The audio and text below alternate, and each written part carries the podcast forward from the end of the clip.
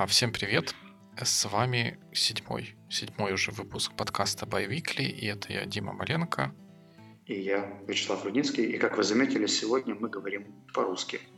Говорить мы сегодня будем о словаре. Такая книжка, с которой сталкиваются все, кто изучает иностранный язык. Ну, или даже, как это еще переводится на русский, словарном запасе. Потому что, в принципе, как говорил мой инструктор из British Council, э, ваш бизнес английский и вообще вся крутость вашего языка в том, какие слова вы используете. Потому что грамматика у всех одна, а вот словарный запас — это уникальная штука, как отпечатки пальцев. Супер. И, собственно, вопрос, вот почему именно такая тема и почему это актуально в IT? Ну, это всегда актуально, мне кажется, не только в IT оно для наших айтишников особенно, потому что мы с измальства растем с английским языком, но при этом наш английский зачастую такой вот однобокий, который крутится вокруг computer science, компьютеров и терминов, которые вокруг этого построены.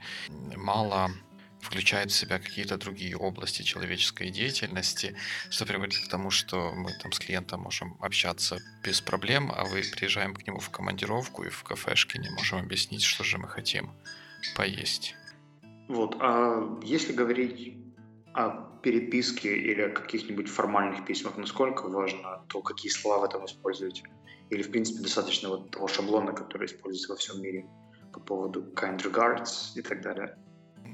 Ну, как бы шаблоны это всегда не очень, оно хотя и иногда удобно, но не всегда очень хорошо, потому что шаблонные письма и шаблонные, шаблонные блюда, шаблонное все, оно отдает шаблонами, как, как ни странно это звучит, и теряет какую-то душевную теплоту, комфорт, такое вот человеческое, человеческое прикосновение. И в имейлах это тоже бывает очень очень важно. В email, мне кажется, есть еще другая проблема, что когда мы имеем недостаточно богатый, или не, не то, что недостаточно богатый, просто недостаточный словарный запас, зачастую мы можем использовать не совсем точное слово для того, чтобы передать свою мысль, а email, он сам по себе имеет такую вот особенность звучать более грубо, чем ровно то же прочитанное или сказанное э, вслух. И если добавить к этому использование неточных слов, то это может еще более увеличить вот эту вот кажущуюся грубость имейла и привести к каким-нибудь неприятным последствиям. По поводу неточного использования слов, мне когда-то рассказали историю, что в софтсерве был такой случай, когда название этой компании интерпретировали ну, не совсем цензурно. На самом деле в порнографии есть тоже очень альтернативный термин, который что-то там означает, но сам факт, что их название может восприниматься native спикерами очень забавно. Ну, интересно, я единственная ассоциация, которую я слышал, это с мороженым, которое тоже называется soft serve. Мне недавно рассказали, что есть и в порноиндустрии что-то схожее. Я, честно, побоялся гуглить, но, но поверил на слово, потому что говорили очень убедительно. Ну, да. Словарный запас штука, штука важная. У меня на этой неделе случился такой забавный диспут с одним из наших пользователей, лингвистический диспут, можно его так назвать, который жаловался на то, что мы в нашей коммуникации очень часто используем слово app, не application, как, как он хотел бы, чтобы мы писали, или software, а слово app. А, а, обозвал нас unprofessional, за то, что мы так, такой, такой жаргон используем. И я, когда писал ему ответ, пошел же смотреть, ну вот насколько вообще там можно на что-то ссылаться, э, используя такое слово. Оказалось, что даже уважаемый Оксфорд тоже делает эпы и на своей странице пишет, что у них есть apps для, для чего-то связанного с деятельностью университета. И в Oxford Dictionary тоже есть слово app, которое ну, которая преподносится как синоним, синоним слова application. Там указано, что она чаще всего используется в мобильных, ну, в связи с мобильными, с мобильными устройствами. Тоже такой вот интересный момент, когда, казалось бы, ну, как, как на наш айтишный взгляд, общепринятое использование общепринятого термина у отдельно взятого человека вызвало такую вот негативную реакцию. Причем, по-моему, это обе стороны, потому что буквально недавно мои знакомые из Днепропетровского IT-комьюнити пустили целый флешмоб о том, какие слова не стоит использовать на русском. Например, «коммититься».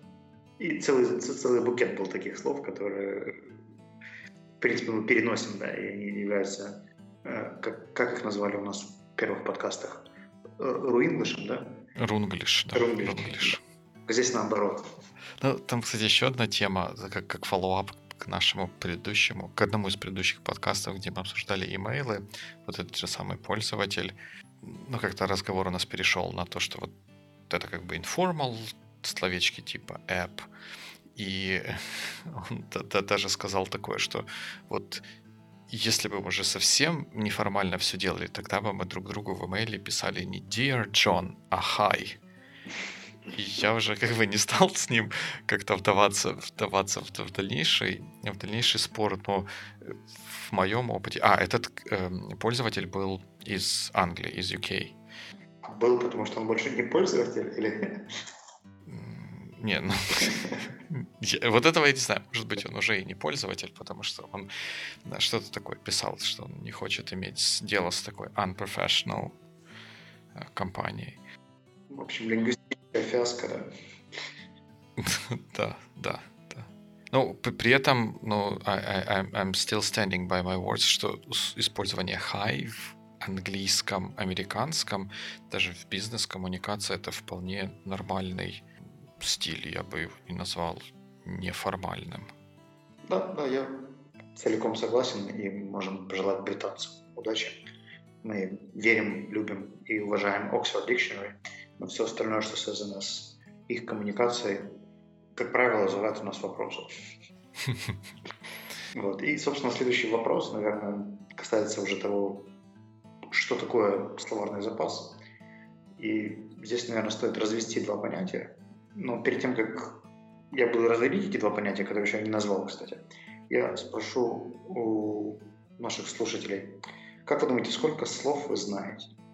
И, собственно, Дима, тот же вопрос Сколько слов? В, как, в, каком, в каком языке? В английском, в английском, я надеюсь. Я, я, я не знаю. Ну, а я, мне хочется это... думать, что он ну, выше среднего для foreign uh, speaker. А давайте проведем такую статистическую выборку. Вот если говорить про среднего спикера, то uh, он знает, скажем, 2000, 5000, 10 тысяч или 15 тысяч слов. Ну, из того, что я видел, если э, говорить про английский язык, то такой вот вменяемый взрослый человек эм, использует или знает э, от 20 до 30, может, 35 тысяч слов. Вот это вот то, что я встречал.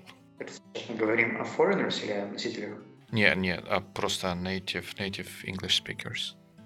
В общем, по оксфордовской статистике, вот человек, который изучает язык на достаточно компетентном среднем уровне, то есть intermediate, upper intermediate, как правило, варьируется где-то в районе 7-9 тысяч слов.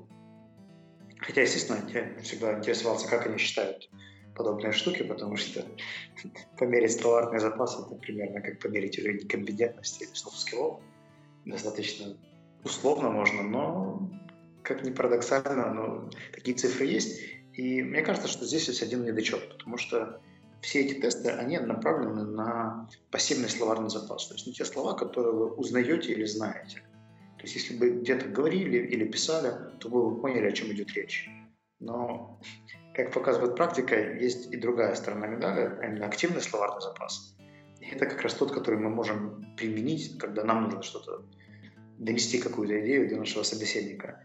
И здесь следующий вопрос нашего теста. Внимание, что такие вопросы пенсионера из Уфы. В каком соотношении находится пассивный и активный словарный запас у среднестатистического человека, который изучает английский? Отвечает Александр Друсь. Я не знаю, я, я думаю, что вот если взять за основу то, что там в районе 30 тысяч слов человек э, знает, наверное, вот то, что я видел, наверное, это речь идет о таком пассивном да, словарном запасе, потому что тест они, наверное, на вот узнаваемость проверяют. Мне кажется, что активный словарный запас это где-то около пяти тысяч слов у обычного человека. Очень близко, потому что говорят, что активный словарь составляет примерно Опять-таки мы сейчас говорим о стадии уже среднего, да, потому что на уровне elementary практически все слова, которые вы знаете, это и есть ваш активный словарный запас. Но если мы говорим уже про людей, которые прошли через кругов английского и дошли, там, скажем, до про интермедиата, то у них активный и пассивный словарный запас соотносятся примерно как 20 э, к 100. То есть 20% от пассивного словарного запаса мы можем использовать активно. Это если мы ответственно к этому относимся. Для нейтивов это, конечно, намного меньше, то есть у них это там 3-5%. В смысле намного меньше? То есть они знают много-много-много слов, а используют много, примерно много... то же количество, да, но за счет того, что они много знают, процент меньше. Ну, то есть, условно говоря, они могли бы узнать или понять намного больше, но используют одно и то же любимое слово, типа lovely, для описания всего на свете. И в общем, у каждого есть свои какие-то преференции. Но для чего это стоит знать? Потому что в следующем топике, который мы будем поднимать о том, как, собственно, учить слова, мне кажется, важно понимать, что зачем мы их учим. Потому что пассивный словарный запас будет отвечать только за те слова, которые мы знаем, слышим и понимаем. А вот активный словарный запас за то, что можем воспроизвести и использовать потом в своей речи или на письме. И, соответственно, здесь будет два способа тренировок, да, и два подхода к этому, потому что мы не можем использовать все слова, которые учим, к счастью или к сожалению, я еще не знаю. Вот. И, собственно, тогда уж раз мы начали по принципу вопросов, то, Дмитрий, а какой тип запоминания информации эффективнее? Я понимаю, что это личное мнение, но вот именно его я спрашиваю сейчас. А, визуальный, аудиальный или кинестетический? Пока Дмитрий думает, я коротко объясню, что визуальное – это то, что мы видим, аудиальное – то, что мы слышим, а кинестетически через движение и взаимодействие, то есть через какой-то контакт. Как правило, тактильный, то есть когда мы дотрагиваемся, пишем и так далее.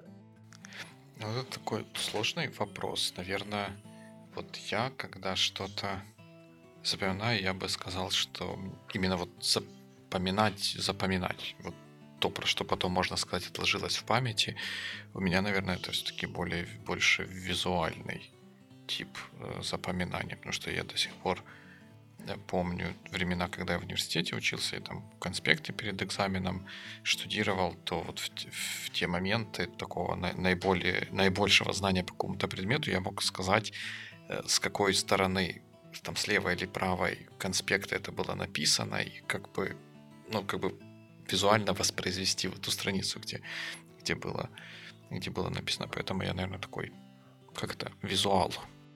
У меня парадоксально больше развит именно аудиальный подход, потому что я пытался делать себе когда-то и карточки, и очень много писал, но самые лучшие слова запоминались у меня обычно либо из уст native спикеров, либо я использую в своем айфоне такую штуку, которая называется Voice Memos.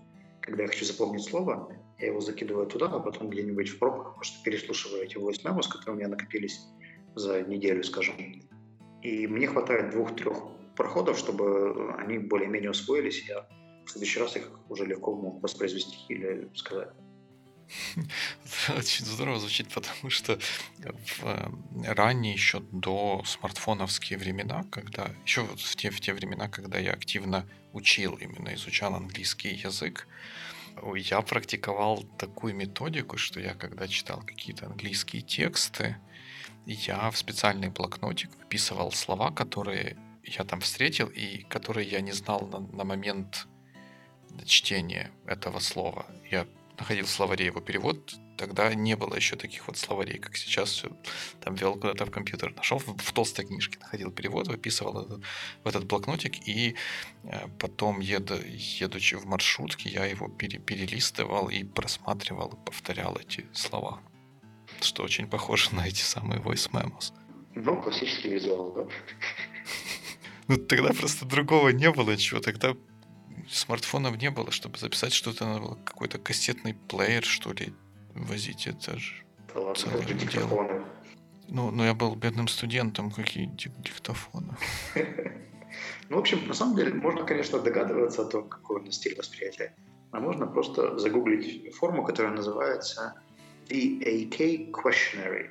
Это небольшой опросник по типу запоминания информации. То есть он показывает, какой вам свойственен тип запоминания информации, как он, ну, скажем, как вам эффективнее это делать. Там, как правило, 10-15 обычных вопросов, и они не напрямую связаны с чем-то, а скорее на вопрос приоритизации. То есть, если бы вам, например, нужно было для себя запомнить имя, вы бы его записали, проговорили несколько раз или там, придумали себе какую-нибудь ассоциацию.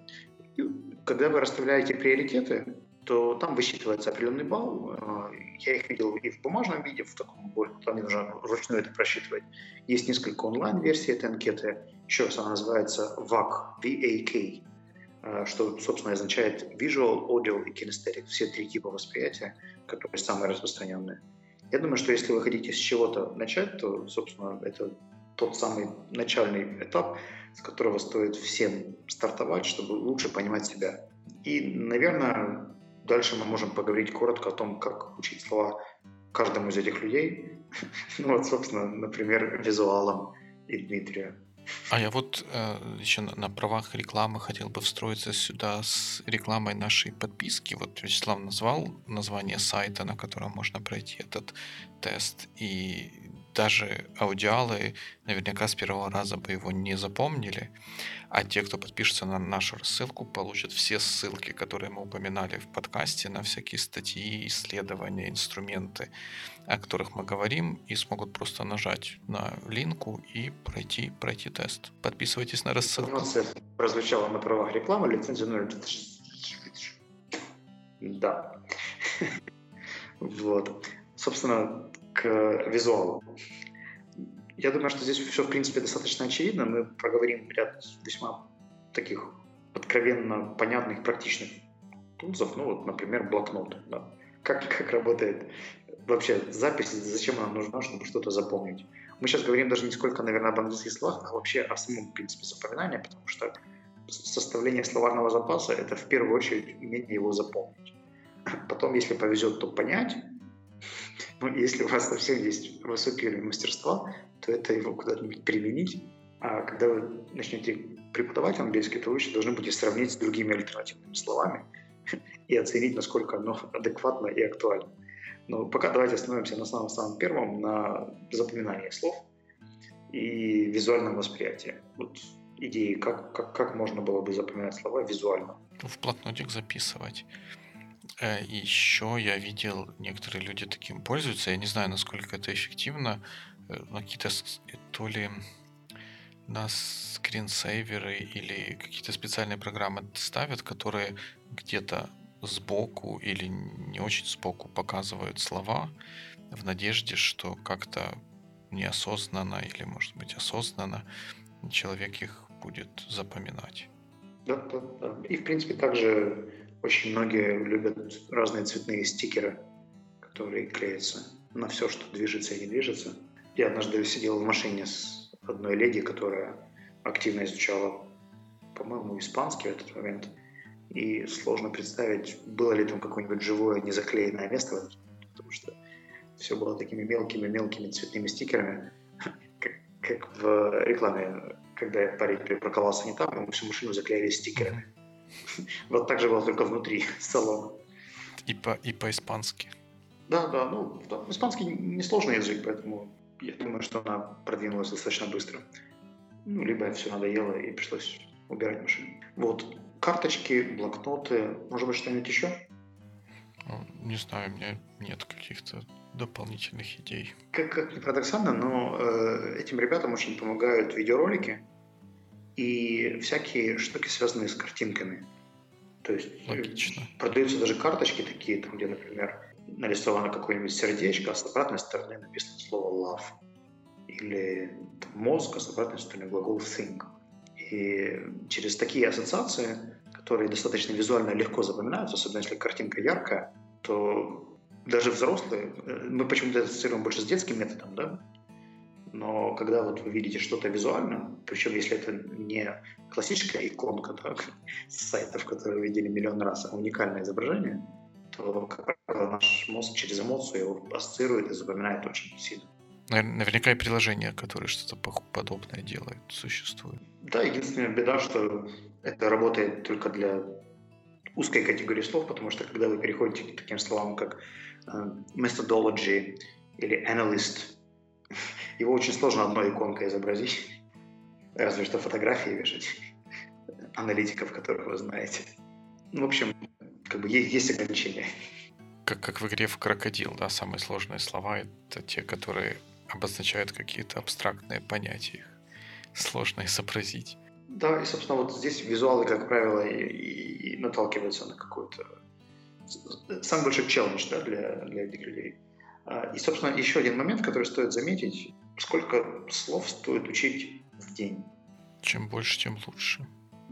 Очень распространенное мнение. Однажды общался с одним парнем, он собирался уезжать работать в Канаду, если не ошибаюсь.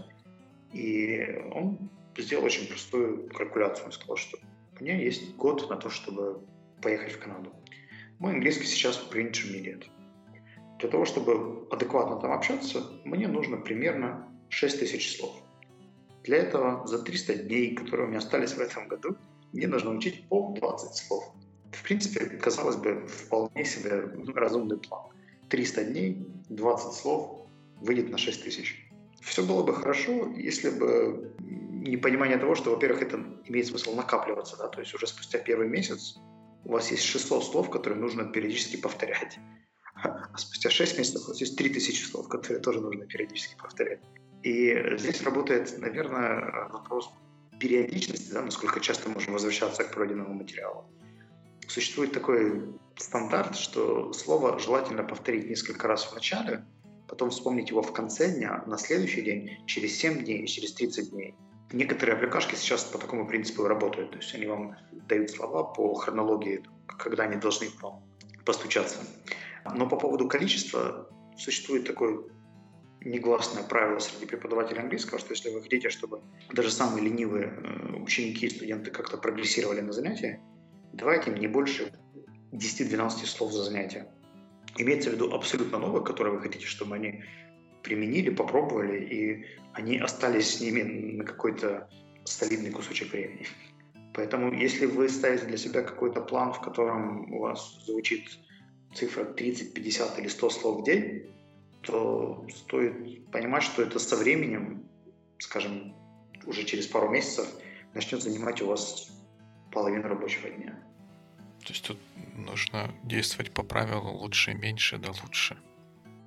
Я бы сказал, что лучше, наверное, приоритизировать, да, то есть не важно, сколько синонимов вы знаете, может быть, все-таки проставить фокус на то, что именно вам нужно, и не учить 250 слов, которые вам не нужны, а все-таки больше подходить к тем словам, которые нужны. И здесь вопрос. Я, например, слова всегда выбираю по принципу блогера. Я когда пишу какой-нибудь пост на Фейсбуке или еще что-то, я стараюсь для себя использовать какое-нибудь новое слово.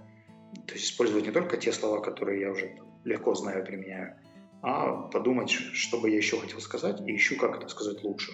А как вы выбираете такие слова, которые, ну, собственно, как вы выбираете слова, которые вам нужно учить, или какими способами можно понять, куда дальше двигаться, да, и где находить эти слова? Ой, не знаю, я как-то Тут тоже вот процесс написания каких-то заметок или статей, это вот один из тех моментов, когда э, я, получается, тестирую свой vocabulary, свой словарный запас, и я чаще всего в этом процессе сталкиваюсь с тем, что нужно одно и то же понятие или одно и то же э, что-то описывать с разных сторон, или упоминать в нескольких предложениях. И, если все время э, там, в двух предложениях подряд использовать одно и то же слово, это выглядит очень, очень некрасиво.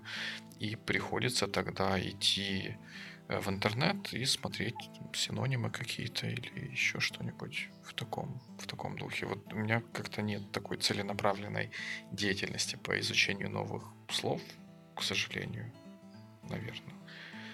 Не все ходят в интернет в поисках синонимов. Так что вполне, вполне разумно. И, собственно, наверное, стоит уделить внимание тем, кто считает себя аудиалом или, может быть, уже прошел тест к этому моменту и знает, что он больше склонен к аудиальному восприятию. Ну, здесь, с одной стороны, все вроде бы очевидно, да, нам нужно использовать максимальное количество звуковых каких-то сигналов. Я уже упоминал voice memos, которые есть в смартфонах, когда можно через какие-то способы записи составлять для себя небольшие списки, опять-таки до 10-15 слов. Я, кстати, сейчас делаю такой список себе со своим китайским терапевтом. Он мне каждый раз рассказывает новое слово, я его записываю через voice memo, а на следующий раз ему повторяю. Это очень забавно. Что можно даже разговорный китайский учить, не совсем понимая, как это пишется. Но аудиалам в этом плане намного проще. Они усваивают survival language в разы быстрее и могут адаптироваться в ситуации очень быстро. Но кроме этого есть еще несколько подходов. Например, подкасты. Мне однажды принесли э, аудиокурс, я не помню, как он точно назывался, Знаете, вот в стиле Ешка, которые когда-то много-много лет назад а, да, было дело. продавали за деньги и говорили, что это лучший способ учить. И я очень не взлюбил диктора. У меня бывает такое, когда на аудиальном уровне я, я вроде понимаю, что он говорит очень разумные вещи, но у меня где-то возникала, ну, не то чтобы ненависть, ну, прям откровенная, да, но я бунтовал против того, чтобы слушать этот голос дальше. И с одной стороны я аудиал, а с другой стороны нужно подбирать человеку, чье интонирование и тембр вам подходит. Потому что если вы, вы не попадете в э, ритм, да, если этот человек говорит очень быстро для вас, либо наоборот слишком размеренно, то вы не получите тот эффект, который вам нужен. То же самое с TED-спикерами, да. То есть если вы учите через TED или через подкасты, то вопрос не только в том, насколько разумную информацию эти люди дают, но и в том, как они говорят. И вот мне кажется, что если вы себя сейчас относитесь с аудиальным восприятием, то здесь очень важно, чтобы вы, может быть, повспоминали тех людей, которые вам нравятся, кого приятно слушать, подумали о том, почему именно там, те или иные актеры, музыканты и так далее вызывают у вас восхищение и уважение. И синтезируя это, можно дальше легче и быстрее подбирать себе подкасты, выбирать TED-видео, которые будут запоминаться и быть для вас эффективным инструментом для изучения языка. А какие-то еще есть инструменты, которые аудиалы могли бы использовать? Потому что для визуалов мы там и блокнотики, и еще что-то рассказали. С одной стороны, вот все аппликашки, которые мы когда-то уже тестили, это было, по-моему, во втором или в третьем подкасте, Biweekly, а, когда мы говорили о Lingua и Duolingo, как базовых мобильных приложениях, они сегодня уже э, включают в себя вариант произношения слов. То есть, когда вы, например, выполняете какое-нибудь задание в, любой, в любом из этих приложений, до и после приложение проговаривает вслух версию, как произносится это слово. Единственный недочет, и, как мне кажется, чего эти приложения, к сожалению, делают, Lingvaleo так точно, а Duolingo ограничено, то, что они не произносят слова в контексте. То есть эти слова обрываются, и оно так и остается одним зависшим словом типа excruciating. Ну и что такое excruciating? Означает, что это на самом деле такой до боли болезненный.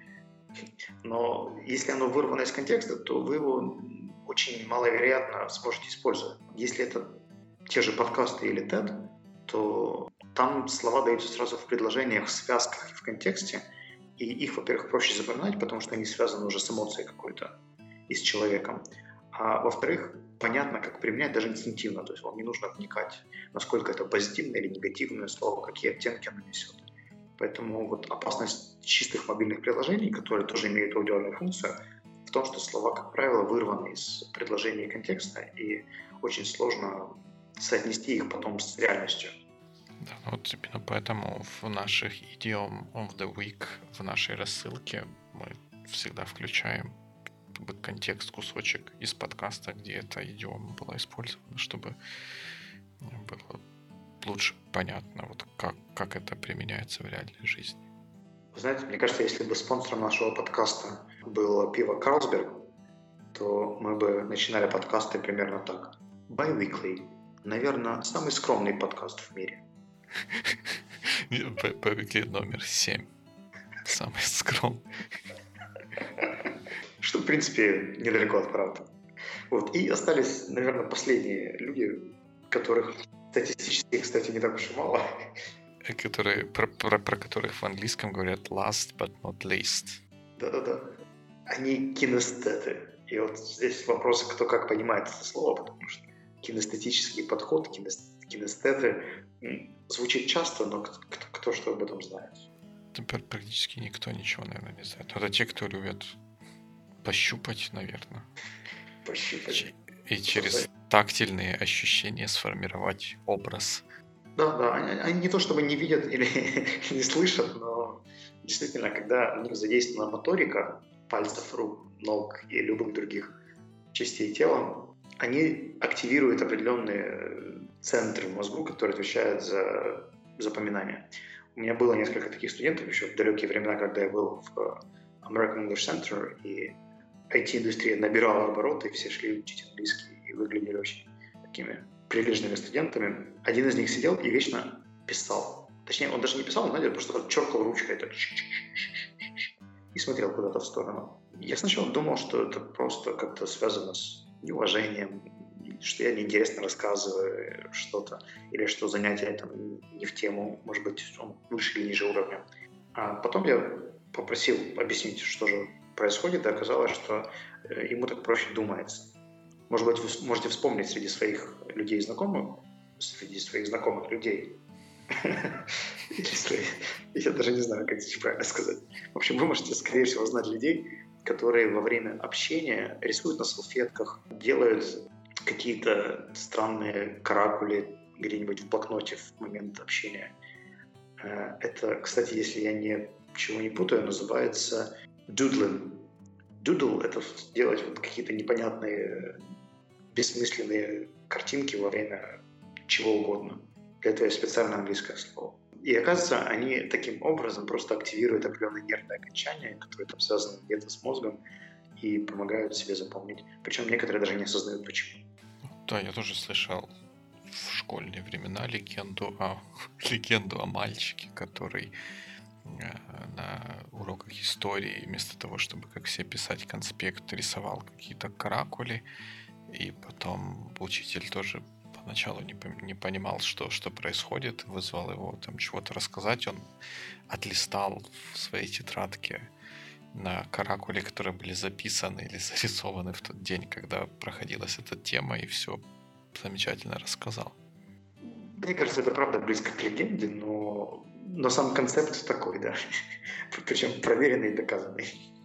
Ну, недаром же говорят, что если прочитать что-то, это там один уровень запоминания, а если это прочитать потом записать или пере, переписать, то это уже ну, для некоторых людей э, дает плюс 10 к памяти или к чему-то. А есть еще третий уровень, когда вы идете покупаете какой-нибудь красивый картон, вот тот, который сейчас продается в канцелярских магазинах, такими, знаете, цветными, приятными на ощупь штуками, листами, наверное, А4 или даже А3, а, разрезать его на разных странных форм карточки, круглые, треугольные, квадратные, разбросить их по цветам, например, зеленые для прилагательных, синие для глаголов, красные для предлогов.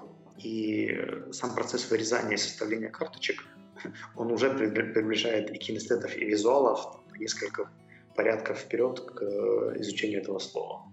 Все говорят, что быстрее и проще это делать через мобильное приложение, но, как ни парадоксально, кинестету недостаточно сейчас контакта с э, скрином. То есть, э, дотрагиваясь до экрана, э, он не получает всей той, той гаммы тактильных ощущений, которые бы он получил, работая с дизайнерским картоном или какой-нибудь хорошей бумагой.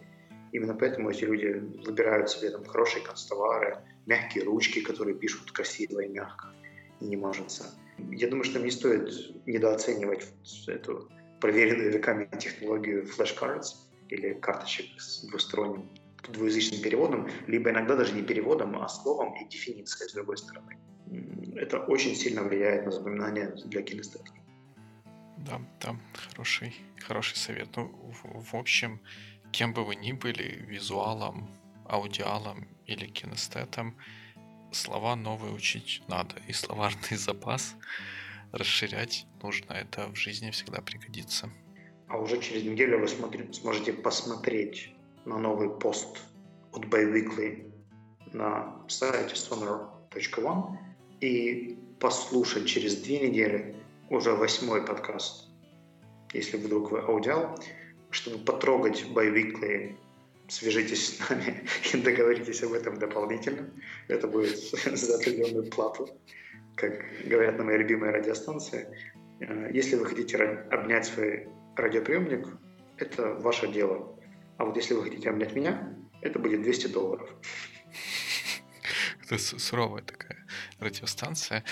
Но да, как и на радио, мы всегда будем рады вашим звонкам, письмам, вопросам, комментариям на Фейсбуке, на сайте Sonar One, в Твиттере, либо в каком-нибудь другом месте, где вы сможете нас найти. И нам будет очень интересно узнать, как вы учите новые слова и какие инструменты для этого используете. Более того, сейчас на Фейсбуке идет голосование о языках, на которых вам хотелось бы слушать Biweekly в дальнейшем. А, это голосование будет длиться еще не так долго, всего две недели, поэтому, пожалуйста, поучаствуйте, пока есть такая возможность. Я думаю, что на этом, наверное, все. Да, на этом, наверное, все. Не забывайте подписываться на рассылку. Всякие э, ссылки или инструменты, сайты, которые мы упоминали или которые мы не упомянули, потому как времени не хватило, обязательно будут в рассылке. И следующий выпуск, конечно же, будет посвящен э, развитию словарного запаса. Не пропустите. Увидимся через неделю, услышимся через две. Все, всем пока, успехов. До, до новых встреч в эфире.